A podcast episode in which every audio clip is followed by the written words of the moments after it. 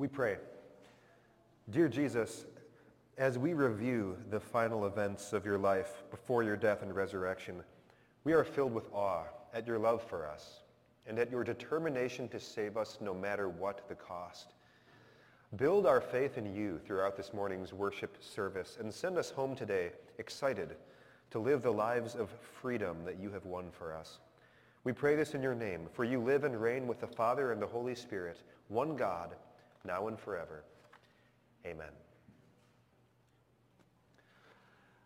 We begin our walk through Holy Week on Sunday, which is traditionally known as Palm Sunday, for reasons we will shortly talk about. Luke chapter 19, beginning at verse 28. After Jesus had said this, he went on ahead, going up to Jerusalem. As he approached Bethphage and Bethany at the hill called the Mount of Olives, he sent two of his disciples, saying to them, Go to the village ahead of you, and as you enter it, you will find a colt tied there, which no one has ever ridden. Untie it and bring it here. If anyone asks you, Why are you untying it? say, The Lord needs it. Those who were sent ahead went and found it just as he had told them. As they were untying the colt, its owners asked them, Why are you untying the colt? They replied, The Lord needs it.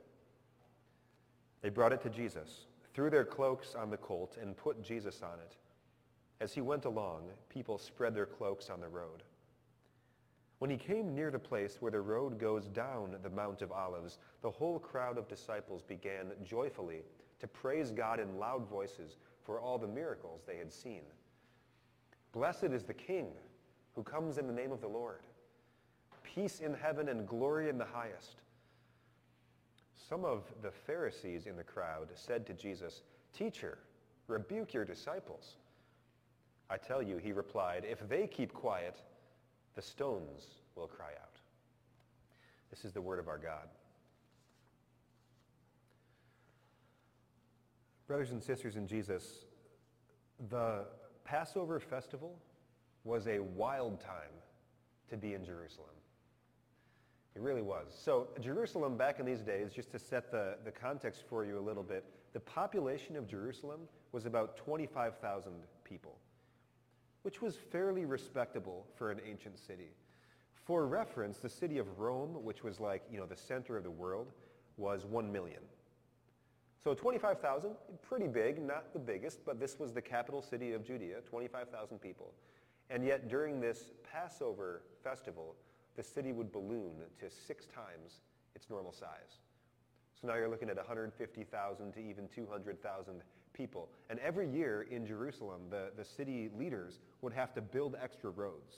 They'd have to build extra bridges just to accommodate this influx of Jewish pilgrims from across the Roman Empire. Meanwhile, the Roman governor, who is in charge of this whole region, he moved from his seaside palace, and during the week of the Passover, he stayed in Jerusalem, bringing a legion of soldiers with him in an attempt to make sure that peace was kept. There had been plenty of rebellions where the Jews are trying to take back their promised land, and the Romans were concerned about a rebellion, especially during Passover week. So you have tons of people, you have all this extra infrastructure, you have all these extra precautions. It was kind of a wild time to be in Jerusalem. But then what's cool about it is as the week goes on, people continue to enter the city from all over the empire.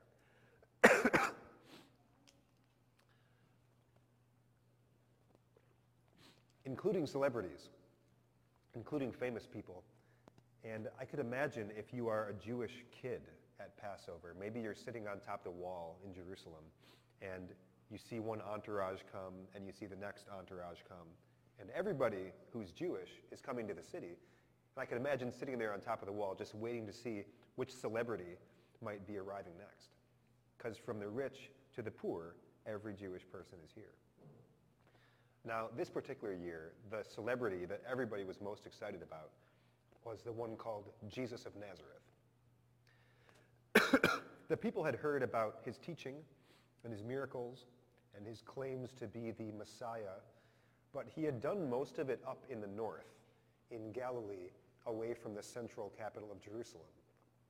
Now he's coming down to hundreds of thousands of people, and everyone is so excited.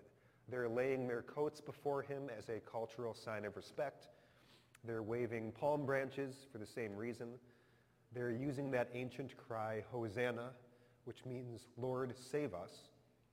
But I think it's debatable what things they thought that he was going to save them from. So some people wanted Jesus to save them from Rome. They thought finally he would lead the rebellion that would stick. Maybe he would start an army, cast the Romans off, and now the Jewish people could finally be in charge of their promised land again. Just like the good old days of David and Solomon. So they wanted Jesus to save them politically. Other people were excited that maybe Jesus would save them from hunger or sickness or poverty. They had heard about his miracles. Maybe they had seen some of his miracles, and so they were thrilled for this incredible, once-in-a-lifetime source of free food and free health care. You know, Lord, save us. And then there were others in the crowd who didn't want Jesus to save them from anything. They actually thought they were saving everybody else from Jesus. And these were the religious leaders, the Pharisees, the ones who had their perfect religious system, they thought, until this upstart rabbi from Nazareth, of all places, came down and messed it all up, telling people you can go to heaven for free by faith in the Savior instead of following all these laws that they had carefully put together. And so these enemies of Jesus were the ones devising a devious plan to have him killed by the end of the week. Lord, save us from our Roman overlords. Lord, save us from our earthly problems. We're going to save the people from you. But none of these groups were right. Jesus hadn't come to set up an earthly kingdom. Jesus hadn't come to fix only earthly problems. Jesus was not a liar and an impostor. He was the Son of God. But he had come to suffer and die for the sins of the world to give his robes, as it were, for ours, to take his perfect life and distribute it to us who believe in him, and to take our flawed, sinful lives on himself to the cross to pay the price that we deserved for all of it. So Jesus was the Savior. The Lord would save us, but he would do it all in a very unexpected way. So he entered the city in an unexpected way riding on a donkey of all creatures. He celebrated the Passover in an unexpected way by getting arrested after dinner and hauled off to a middle of the night trial. He endured his trial in an unexpected way by making absolutely no arguments in his defense. And then he saved the world in an unexpected way, the most unexpected way of all. He saved the world by dying. He was pierced for our transgressions. He was crushed for our iniquities. The punishment that brings us peace was on him, and by his wounds we are healed. On Friday, as everybody looked at Jesus' lifeless body hanging on the cross, they assumed he had lost. Three days later, as people stood outside of his empty grave, and as more and more people began to see Jesus face to face, it slowly began to become evident that he had won. Salvation had been accomplished, sin defeated, death destroyed. This celebrity coming into the city on this Passover festival was not the kind of Savior that probably anyone quite expected, but he was exactly the kind of Savior that we need. We pray. We praise you, O God, for the great acts of love by which you redeemed us through your Son, Jesus Christ. As he was acclaimed by those who scattered their garments and palm branches in his path, so may we also always hail him as our King and follow him with perfect confidence, who lives and reigns with you in the Holy Spirit, one God, now and forever. Amen. We're calling today Holy Week Sunday, I was talking to uh, Tiv about this. The technical name for this is Passion Sunday, like Mel Gibson's movie Passion of the Christ. However, Passion today, I think sounds more like Valentine's Day. Maybe doesn't communicate quite what Jesus did. So we're calling this Holy Week Sunday. We walk through all the events. We don't have time to cover everything that happened in Holy Week. Um, maybe you remember how on Monday Jesus cleansed the temple. That didn't mean he was sweeping the floor. But that meant that during this week, when all these visitors were here, was the best time to make money. And so the Jewish leaders had turned the portion of the temple set up for foreigners and visitors, they had turned that section into the place where all the animals were kept to be sold and to make a great profit. So if you were not Jewish and you came on this festival to try to learn more about the Savior, your worship space was filled up by animal sounds and animal smells, and you're out of luck. So on Monday of Holy Week, Jesus took off his belt, drove those animals out, flipped over the tables, and said to the Jewish leaders, why are you turning my father's house into a den of robbers? They weren't super excited about it, but there, there wasn't a lot they could do in front of the crowds. On Tuesday, Jesus went and sat on the steps of the temple and taught. And as people came in to give their offerings and buy their sacrifices, he expounded on many different religious matters. You can read some of his teaching in the Gospel of Matthew. And again, his opponents were infuriated that he's just parked himself right where everyone's coming through. And so they sent different groups of people to try to trick him and trap him with, you know, tricky questions. But they couldn't stump Jesus or make him look foolish in any way. Instead, he made everyone look foolish who questioned him until finally they left him alone and let him teach. Wednesday, we don't know a lot that Jesus did. He had a big weekend coming up. Um, our story then picks up on Monday, Thursday, the night of the actual Passover celebration. Everybody's eating their Passover lamb in rooms all over the city, and Jesus and his disciples gather to do the same. Jesus knows, although they don't, that this will be their last supper. We read from Luke chapter 22, beginning at verse 7. Then came the day of unleavened bread, on which the Passover lamb had to be sacrificed. Jesus sent Peter and John, saying, Go and make preparations for us to eat the Passover. Where do you want us to prepare for it? They asked. He replied, As you enter the city, a man carrying a jar of water will meet you. Follow him to the house that he enters, and say to the owner of the house, The teacher asks, Where is the guest room, where I may eat the Passover with my disciples? He will show you a large room upstairs, all furnished. Make preparations there. They left and found things just as Jesus had told them. So they prepared the Passover. Isn't this a weird week, by the way, for the disciples? Go find a random donkey. It's going to be waiting by the corner. The owner will let you have it. We don't have a room. Well, go look for this room, and there's going to be one all set up, and the owner will just let you have it. And he does. Um, so now it's Passover meal time. When the hour came, Jesus and his disciples reclined at the table, and he said to them, I have eagerly desired to eat this Passover with you before I suffer. For I tell you, I will not eat it again until it finds fulfillment in the kingdom of God. After taking the cup, he gave thanks and said, Take this and divide it among you. For I tell you, I will not drink again from the fruit of the vine until the kingdom of God comes. And he took bread, gave thanks, and broke it, and gave it to them, saying, This is my body, given for you. Do this in remembrance of me. In the same way, after the supper, he took the cup, saying, This cup is the new covenant in my blood, which is poured out for you. This also is the word of our God. So what happened next? They had their Passover meal. Uh, Jesus instituted the Lord's Supper, as we heard. And then Jesus and his disciples did what they had been doing all week long. Every night they went out for a devotion and they sang a psalm out in the Garden of Gethsemane on top of the Mount of Olives. So Jesus and his disciples went to Gethsemane, and if that name is ringing bells for you, maybe it's the suffering and anguish that Jesus went through as he now sat and envisioned just what was coming, bearing on his shoulders the, the weight of all the sins of the world. Jesus was so stressed in the Garden of Gethsemane that he sweat drops of blood, which is a medical condition that's been observed in prisoners who are about to be executed.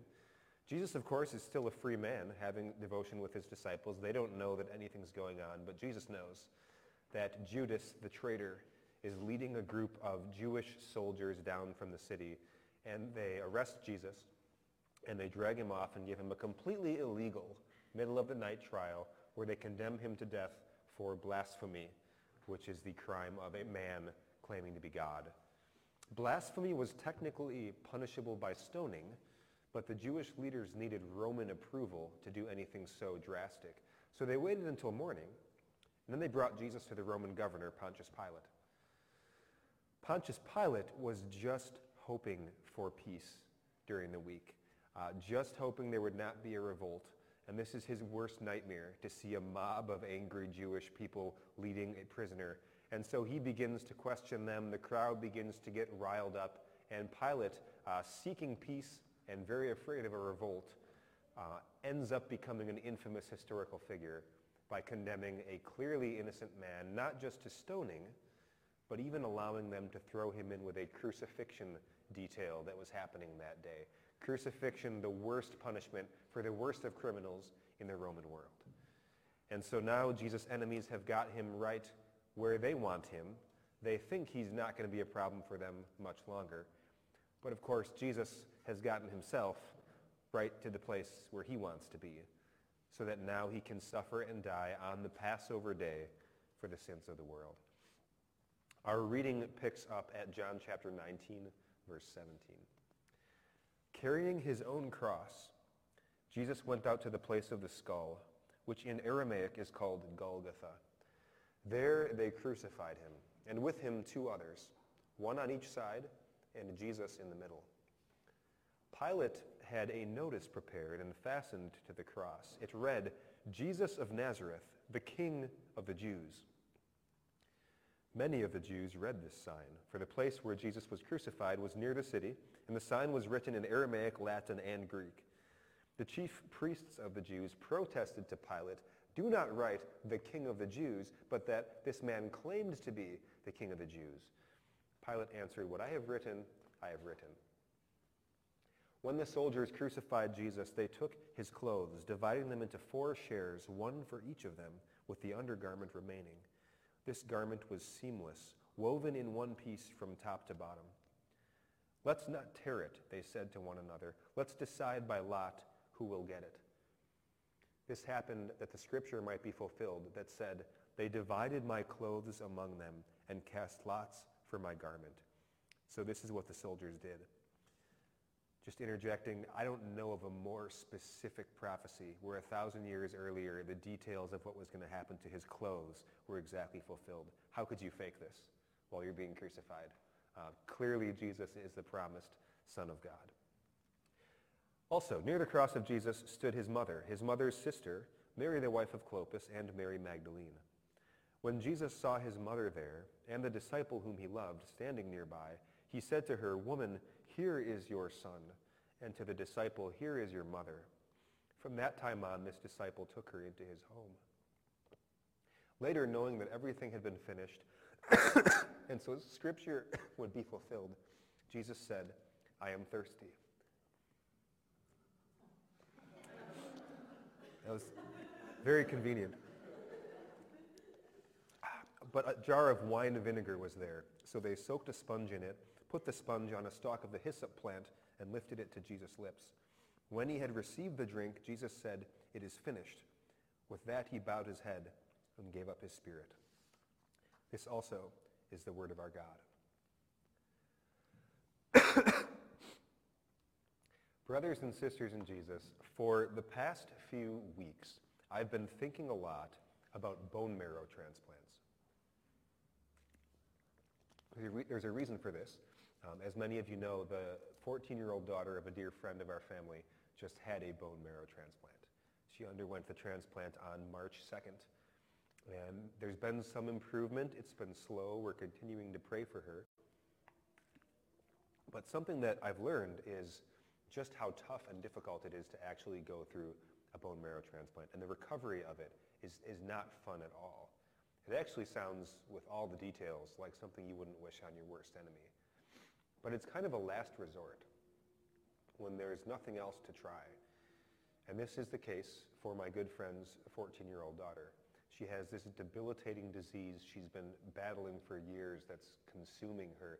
And so really the last hope is to press the reset button and to refresh, to get healthy bone marrow and let her body refresh itself, you know, just from the inside out.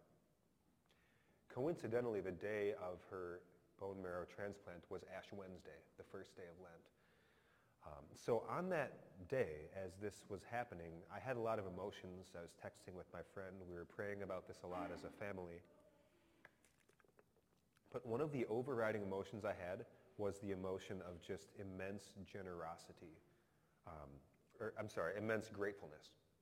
So thankful, so grateful, and so grateful for the generosity of the donor. Because she's having this transplant, which is going to save her life, hopefully, we pray. But where did this marrow come from? It came from a random 20-year-old man who signed up for this bone marrow registry, and he doesn't know her at all. They just were a match.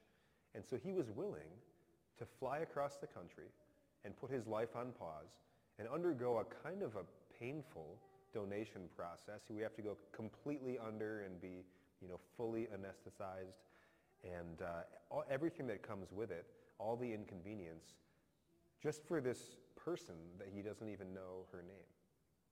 So I was overwhelmed with gratefulness that, that this, this kid would do this for someone he doesn't know.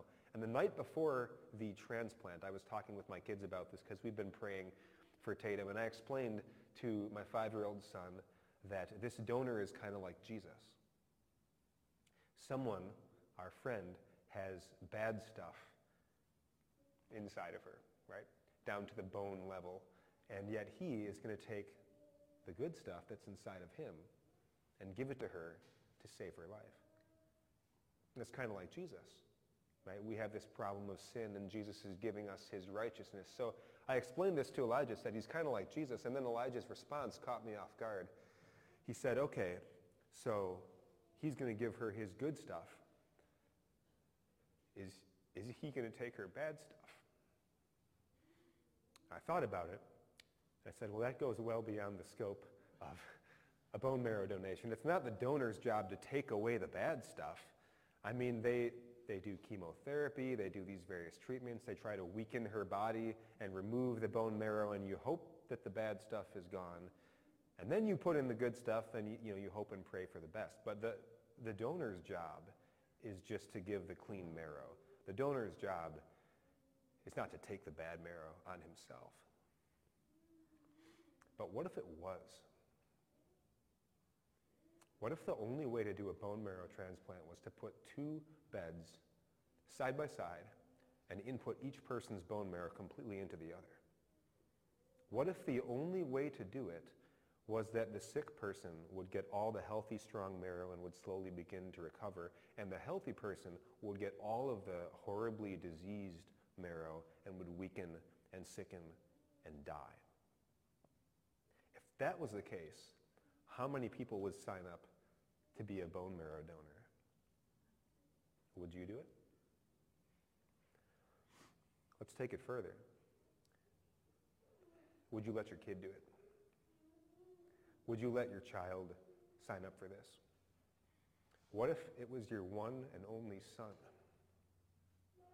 No matter how much he begged and pleaded for the opportunity to help somebody else, would you let him exchange his bone marrow with a diseased person and let all of their sickness enter him so that he horribly suffers and dies from their disease so that they can be clean and healthy and strong and take his health from him? Would you let your one and only son do it?